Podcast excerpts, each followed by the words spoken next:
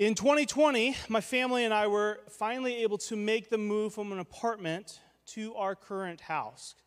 We were very excited about it. We'd been waiting years for this opportunity, and finally, the right house and the right moment happened where we were able to make that jump. Now, some of you, friends and family, they, many of you sent well wishes and congratulations. This was especially during the time of right in the height of COVID. So I was doing a lot of Zoom meetings or Zoom youth groups, and I would take the youth group around and show them the house and stuff. And they would just be really excited with us, and we were just loving it. And many of you, came and blessed us with small housewarming gifts, like a plant or, uh, I don't know, a meal, and you just blessed us in congratulating us in that move. Well, about a month or two after moving in, I was visiting family on my dad's side, and one of my aunts asked me if we had a water cooler yet. You know, like the kind that are big, like four feet tall, and you put like a five gallon container in them. And I, I said, no, we actually don't need one because uh, the, the, the fridge has one of those filtered systems where you can just push on the fridge and it fills your water cup. And there's actually an RO system, a water filtration system. So there's an extra spigot at the sink where you just flip the, flip the thing and it, the water comes out. And it was actually something we were incredibly excited about because for five and a half years, we drank water out of one of those Brita, Brita water filters. And about once a week, one of us would forget to tell the other one we just filled it, and we'd pour a cup of water, and about a gallon of water would spill on our floor, about every week. So we were super excited that the water was already like built in. We didn't have to do anything about it. Well, her response was, Too late. I'm shipping you one. I've already shipped you one, and they're good to have around. So, about a week later, we opened the front door to a ding dong, and there was this four foot box with accompanying two five gallon water containers. And so I picked it up and I put it in our basement. And I kept it there for over a year on the off chance that that aunt would come and visit and we could whip it out and show her that we had been using it and we're so thankful for it. Because we were very, very thankful for it. It just logistically didn't work for us. But for over a year, I kept that thing in my basement just in case, because I felt obligated to respond and show her that we were using it. Maybe some of you have sometimes gotten a gift that you felt obligated to use. Or maybe on the other side, more positive side, maybe you've been the person that the gift giver, a gift that you tailored towards somebody, really want, knew that person and wanted to give them something so good, and the gift for you was seeing how that person opened it up, how they used it, how they went about inter- integrating that gift into their life. It's an exciting feeling. It's exciting. Ephesians chapter 2 verse 8 says God saved you by his grace when you believed and you cannot take credit for this it is a gift from God.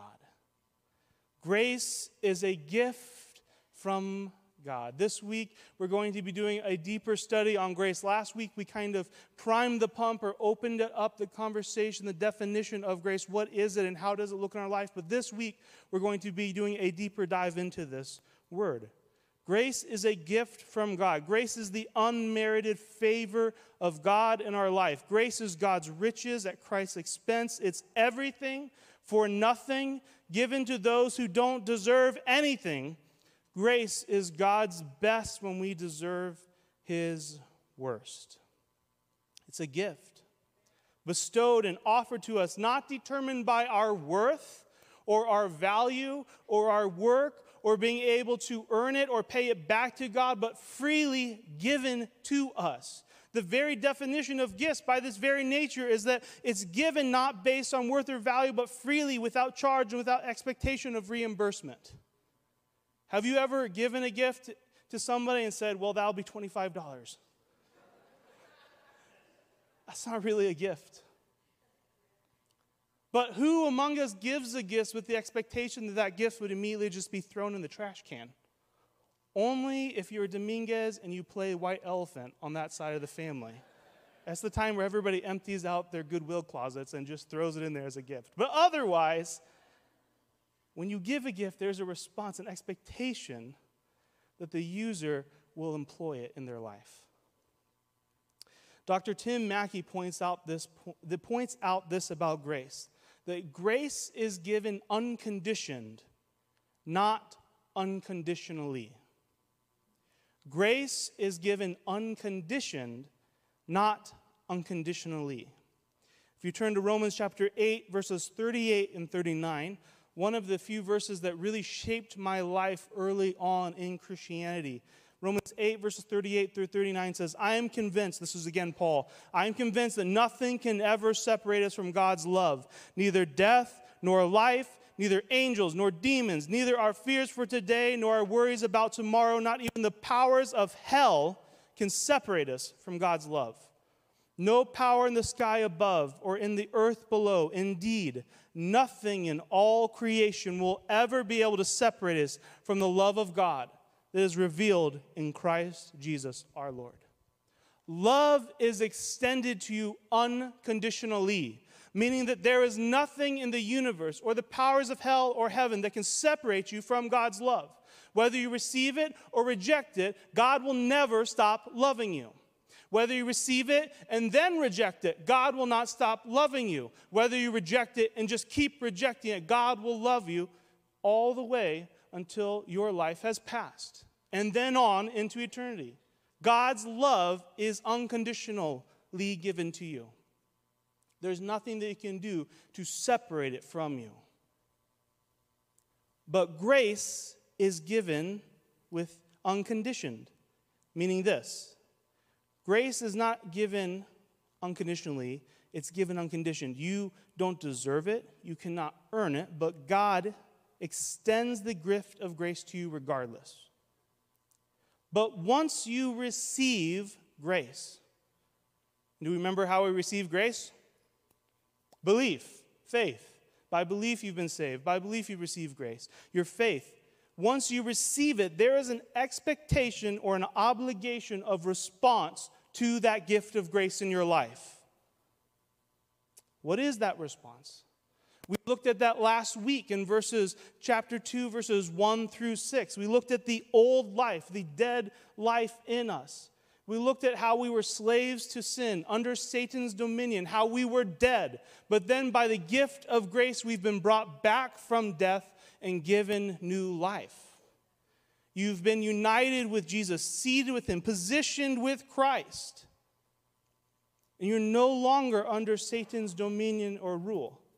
You're no longer uh, subjected to his influence in your life. You're no longer a slave to your passions and to your earthly desires and to the inheritance of sin that you've received.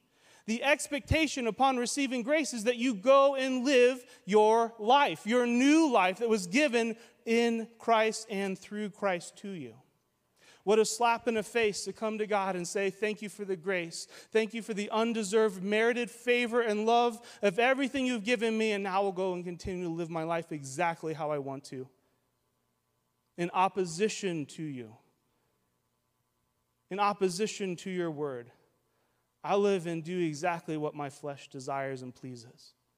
That is like taking a well prepared gift unwrapping it, spitting on it, slapping the person, and throwing it in the trash can. When you receive the gift of grace, it's given unconditioned. You don't deserve it, but there is an obligation or an expected response from you upon receiving it. Are you tracking with me?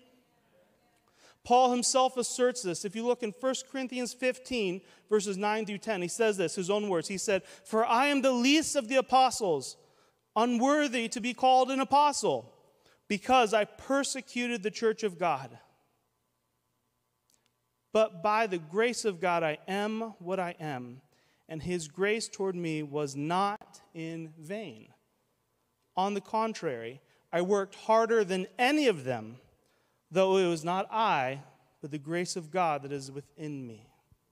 Here and in Ephesians chapter 2, we see Paul, with the same breath, introduce us to this idea of grace and work. That's really hard for Christian Americans because we have a very unhealthy and broken relationship with work. We're called human beings, but more often we define ourselves by our doings.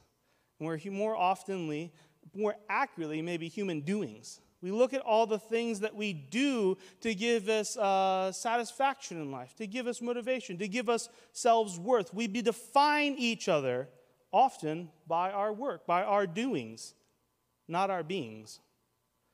We assign value to each other based on our work. We often think less of the 35 year old living in their parents' basement without a job and only playing video games all day. And we elevate the 35 year old that has three or four children, works a full time job, cares for his wife, as an entrepreneur, working till the day goes dark.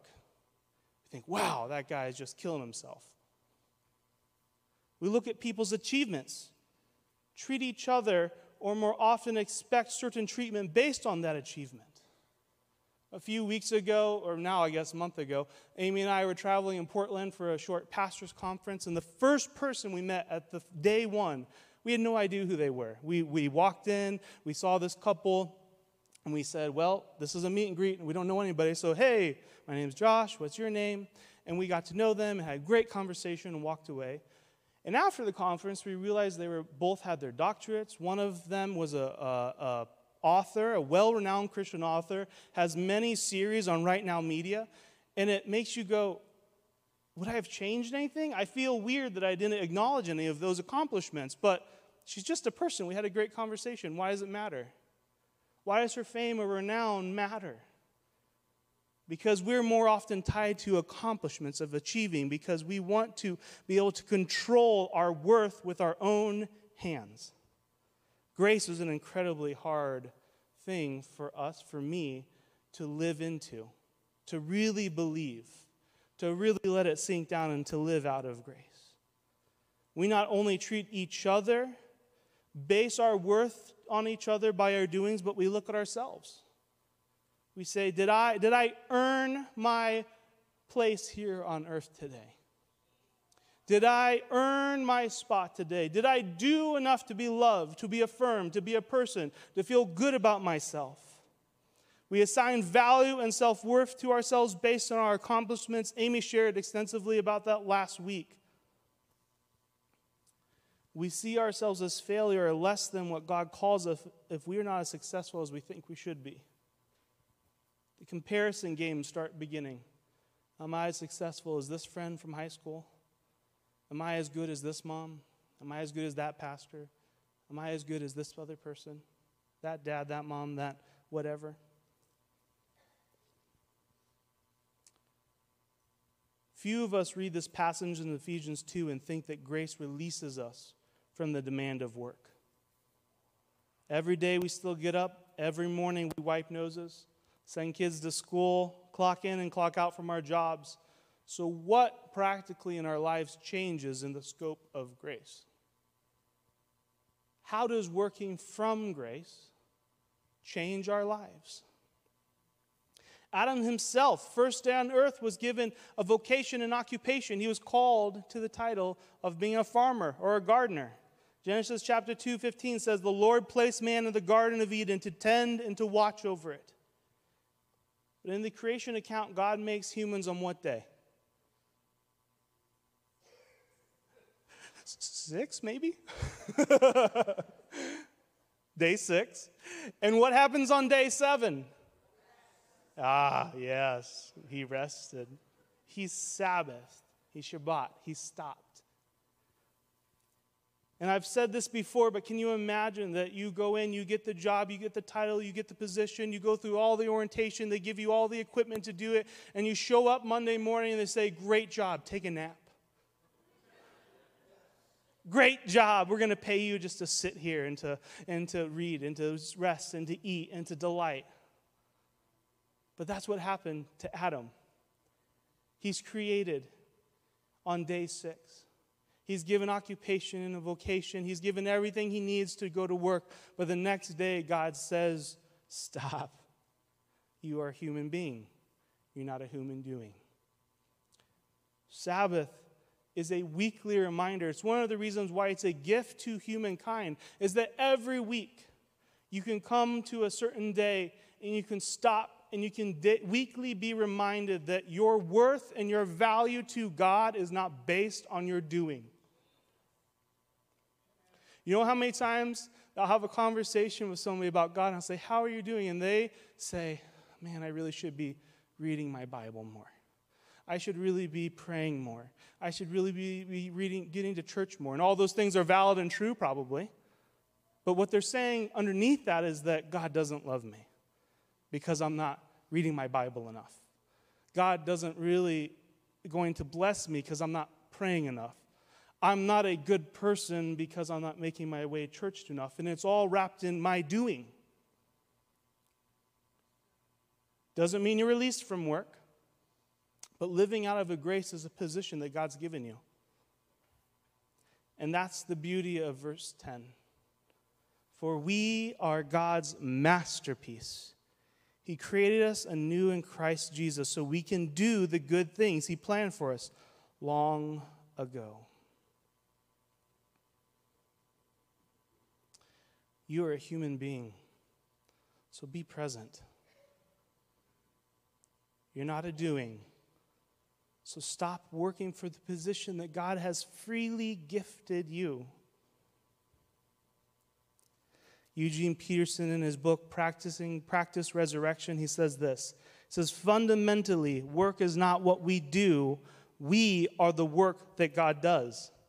So, what changes when Paul sets work as a companion word alongside grace? If the next day, having been raised up with him, we return to the same jobs, the same responsibilities, the same workplace, this, we're no longer working for General Electric, the government, the school board, the hospital, or Safeway. We are God's work and doing God's work. We are what He has made us, created in Christ Jesus for the good works which God prepared beforehand to be our way of life. To make this maybe a little more clear, working from grace is, means realizing that the first work is you. Remember Paul's words that the grace that God gave me wasn't in vain. It's producing something in me, it's producing that new life in me. Recently, I'm, I am not a watch person, Andy. I'm not a watch guy. But I have a couple that have been gifted to me that I like, and they're not exorbitantly expensive or anything, I, but I just have a hard time wearing watches. But on the internet, I got down this rabbit hole or wormhole about Rolex watches and seeing these guys spending exorbitant amounts of money on them. But the one that I particularly found that I really liked is a YouTube account that restores these incredibly expensive and old watches. And so we'll get a watch that's broken and, and been in the bottom of a pond for 10 years or just never stopped working. And I've watched them as he meticulously takes apart these watches, tears them apart. All the, it's incredible when you start tearing those things apart and seeing all the little pieces, the scope of magnification you need just to be able to see what you're doing. I can't even thread a needle, let alone open up a watch and change out its components. But what's really incredible to me is realizing that the masterpiece, the watch, this $50,000, $100,000 watch, is comprised of all of these little parts, all working together so it can tick and run on time. So that it all works together and comes together in the end. What I really like, though, about these accounts is that they're so, they work incredibly hard to preserve and keep the original parts running. They try as hard as they can not to replace parts. And so they take things that have rust on them and clean them. They take things that are out of alignment and put them back into place. They clean them, soak them, scrub them, and reattach everything meticulously together working from grace is the realization that all these intricacies working under the surface. Could the whole function without each every piece? No. Each and every piece of that watch is put there by design and on purpose to do a job so that the whole comes together as the final product. The very first work, when you are working under a life of grace is realizing that God is working in you first and foremost. You are his masterpiece.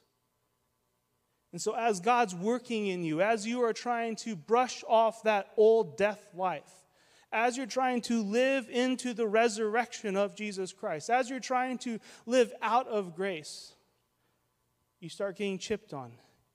things start getting tweaked, things start getting pulled. You realize, I've been a Christian for this long. Why is this still an issue? Because God's still working you through it. And He's greasing and aligning and fixing and wiping the rust away and bringing everything together because you are His masterpiece.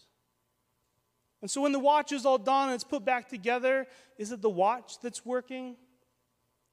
Is it the master clocksmith behind the watch that cleaned and put everything together? Is it any individual part that's working on the watch? Yes. It's all working together. Going back to Paul's own words I'm the least of the apostles, unworthy to be called apostle because I persecuted the church of God. But by the grace of God, I am what I am. His grace toward me was not in vain. On the contrary, I worked harder than any of them, though it was not I, but the grace of God that is within me.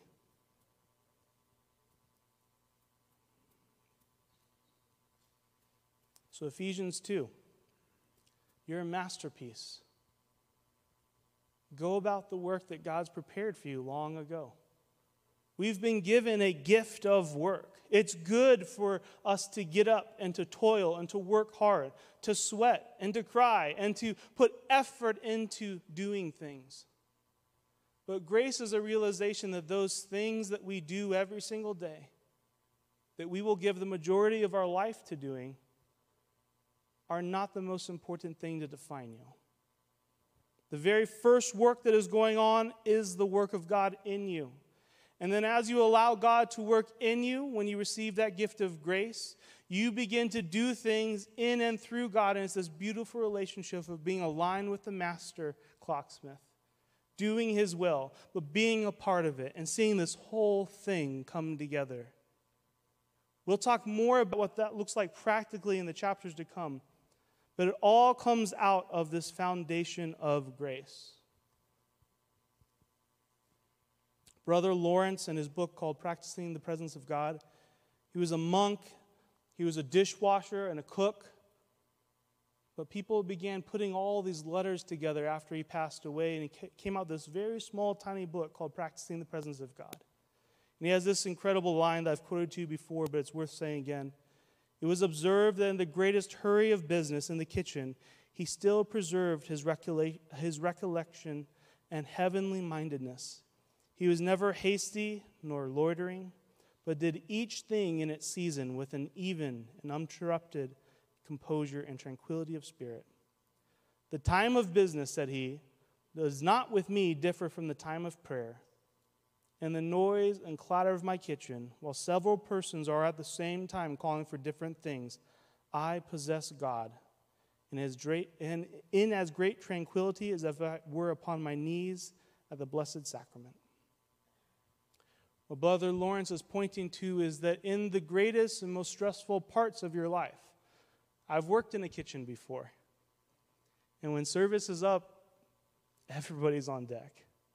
You screw it up and you get cursed at and yelled at and where's this? And all that kind of stuff. Every day when your three kids are pulling on you, One's peed the floor, one's crying, the other one hit the other one in the face, one's outside trying to take the dog for the walk. The dogs ran away. The dog's jumping on the neighbors. Okay, great. When that's happening, when you're at work and your boss is demanding things of you and other people are not getting you the things you need so you can do your job, when you're feeling pulled in five different directions and you have a 100 hour work week and you only have 40 hours to cram it in. When the bills come in and there's not enough to cover and you're at the lowest that you can be. You can still be as if you were taking Holy Communion. You can still be as if you're on your knees before God. Because life is a practice of worshiping God in everything we do.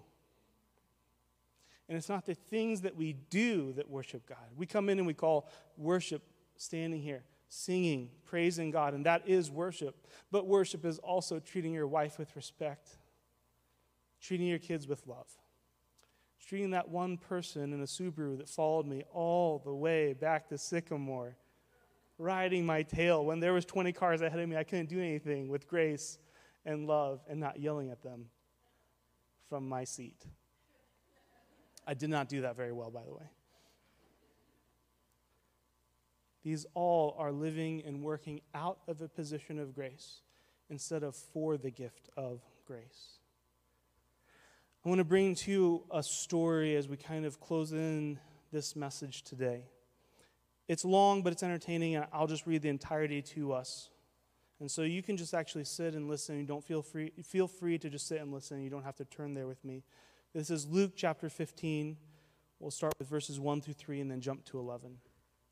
Tax collectors and other notorious sinners often came to listen to Jesus teach. This made the Pharisees and the teachers of the religious law complain that he was associating with such sinful people, even eating with them. So Jesus told them this story, verse 11. To illustrate the point further, Jesus told them this story. A man had two sons. The younger son told his father, I want my share of your estate now before you die. So his father agreed to divide his wealth between his two sons. A few days later, his younger son packed all his belongings, moved to a distant land, and there he wasted all his money in wild living. About the time his money ran out, a great famine swept over the land, and he began to starve. He persuaded a local farmer to hire him, and the man sent him into his field to feed the pigs. The young man became so hungry that even the pods he was feeding the pigs looked good to him, but no one gave him anything. When he finally came to his senses, he said to himself, At home, even the hired servants have enough food to spare, and here I am dying of hunger.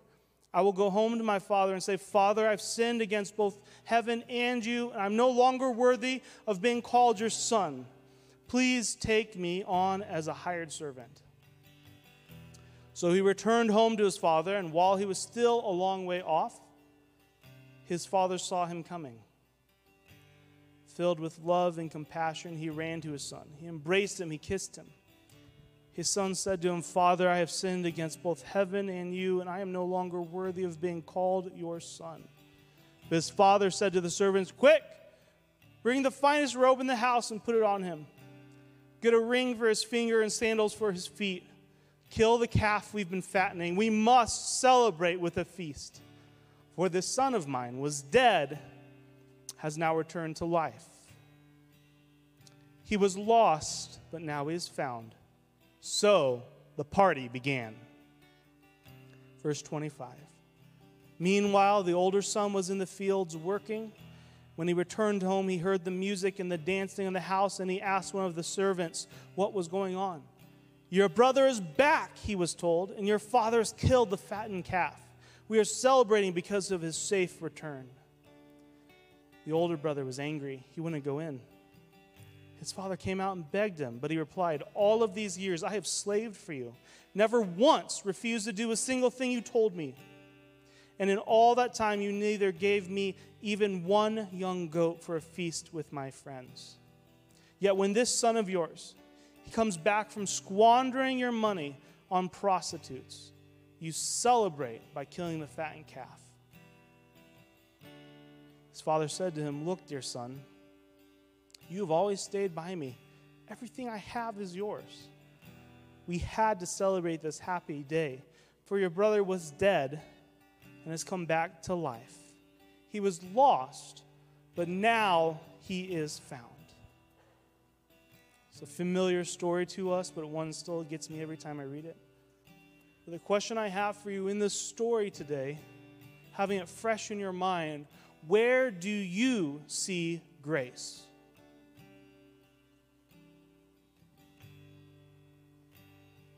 Grace, the unconditional gift given freely, extended with expectation. Grace, received on belief and by faith, but your belief and your faith are displayed by your actions and your heart. The only place we see grace in the story is the Father. Unmerited favor as he displays it to the Son who is long off and returns home. But there are two great opponents to living in grace. And the first is lust. It's the lust of life. Romans 6 14 says, Sin no longer is your master, for you no longer live under the requirements of the law. Instead, you live under the freedom of God's grace. Well, then, since God grace has set us free from the law, does that mean we can go on sinning? Of course not. If I tell my wife I love her, but then I go and I open Instagram and hit the search button and look at the equivalent of porn. If I open my Netflix queue and I watch 15 seconds of nudity, like most of the shows are on there, my heart has revealed different than what my words are saying to her. If I say I love God, I receive this gift of grace, but then go living in a way that is inherently wrong and far from Him. You're showing that your words are matching with grace, but your actions are revealing your heart. And you can take that gift of grace and you can manipulate it, you can change it in your mind to say, there is grace for everything. So it doesn't matter what I do. I know I shouldn't do this, but there's grace. I'll go to church, I'll repent, I'll go forward to the prayer team, and all will be good. If that's your mentality, then you don't understand grace. And your belief is not really there yet. But there's a second opponent to grace here in this story. And the second is in the oldest son, the one that is living with religious pride. Isn't it interesting that the son in the story is the only person that's reprimanded? Much like a clocksmith coming in and tweaking a cog or a wheel, adjusting the timing of his masterpiece. The oldest son doesn't want a show of grace, he wants a display of justice, of vengeance, of fairness. Why? Because he's lived his life out of religious pride because he's living for the Father's approval instead of from it. Father, don't you see how hard I've worked? Don't you see how much I've studied, how much I've done? Don't you see my tithe checks? Do you hear my daily prayers? Do you see that I show up and volunteer? Do you know that I read my Bible? Don't you know that I make it to prayer meetings? I never miss a Sunday. The list can go on and on and on. Jesus looks at the religious Pharisees. The point of this whole story is for the religious elite. And he said, You are living, you have created a religion that does not need a Savior. You've created a religion that you can earn your right, earn my love, earn your position in grace by the things that you can do. Haven't you seen that I've been with you this whole time? I've done everything you've asked. I'm not going to go in and celebrate this no good sinner. We only see grace in the story from the Father.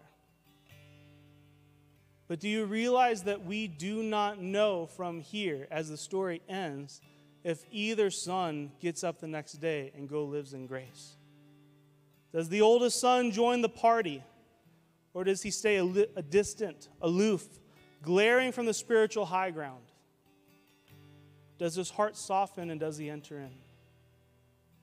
Does the youngest son receive the gift of position and title?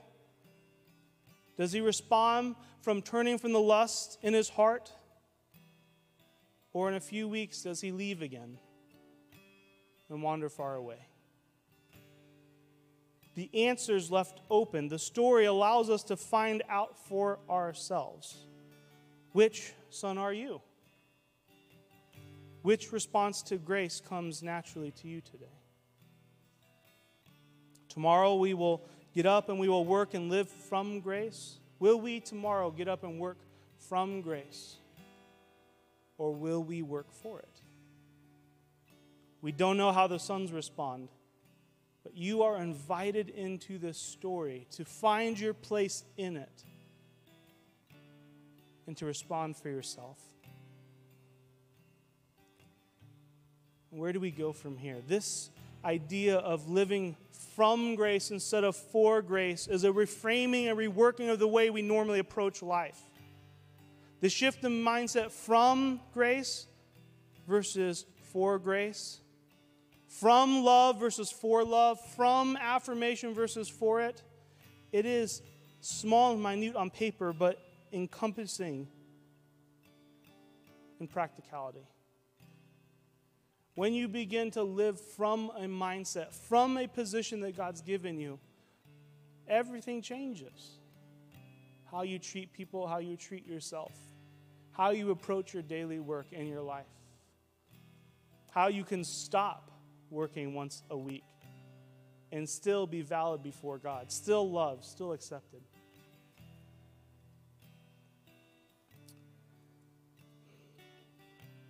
That's the practice. Small, for and switching it from, but it changes everything. Dallas Willard puts it this way He says, The first and the most basic thing we can and must do is keep God before our minds. This is the fundamental secret of caring for our souls. Our part in thus practicing the presence of God is to direct and redirect our minds constantly to Him. Soon our minds will return to God as the needle of a compass constantly returns to north. Would you just stay seated, but just extend your hands out? And I would just love to pray these words over you again. Ephesians chapter 2, verses 8 through 10. God saved you by his grace when you believed, and you cannot take credit for this. It is a gift from God. Salvation is not a reward for the good things that we have done, so none of us can boast about it. For we are God's masterpiece. He created us anew in Christ Jesus so we can do the good things He planned for us long ago.